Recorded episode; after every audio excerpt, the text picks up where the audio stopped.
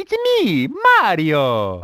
¿Ustedes creen que los Nintendos y otros videojuegos son los responsables de la violencia en el mundo real? Un nuevo estudio publicado en el Journal of Economic Behavior and Organization sugiere que no solo no existe un vínculo entre la violencia en los videojuegos y la violencia en el mundo real, sino que de hecho es poco probable que las restricciones a la venta de videojuegos a menores ayudarán a reducir la violencia. El estudio se llevó a cabo en Estados Unidos y es solo parte de un creciente cuerpo de evidencia en contra del vínculo entre juegos y violencia en el mundo real.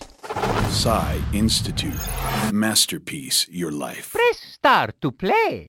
Let's go. Es muy común escuchar en los medios sobre el vínculo entre la violencia en los videojuegos y actos de violencia en la vida real, como tiroteos masivos, por ejemplo. Sin embargo, son muchos también los estudios que señalan que factores como la salud mental o el acceso a armas son explicaciones mucho más probables. La investigación realizada por la doctora Agnes Uzi Delite, profesora titular del Departamento de Economía de la Universidad de la City de Londres, examina los efectos de los videojuegos violentos tanto en las agresiones en contra de otras personas como en la destrucción de objetos y propiedades, utilizando métodos econométricos para identificar efectos causales de los videojuegos violentos sobre la violencia en lugar de asociaciones. El estudio de la doctora Suzy Delite no encontró pruebas de que la violencia contra otras personas aumente tras el lanzamiento de un nuevo videojuego violento. ¡Mamma mía! El estudio fue publicado en el Journal of Economic Behavior and Organization y se centró en el grupo de los 8 a 18 años de edad.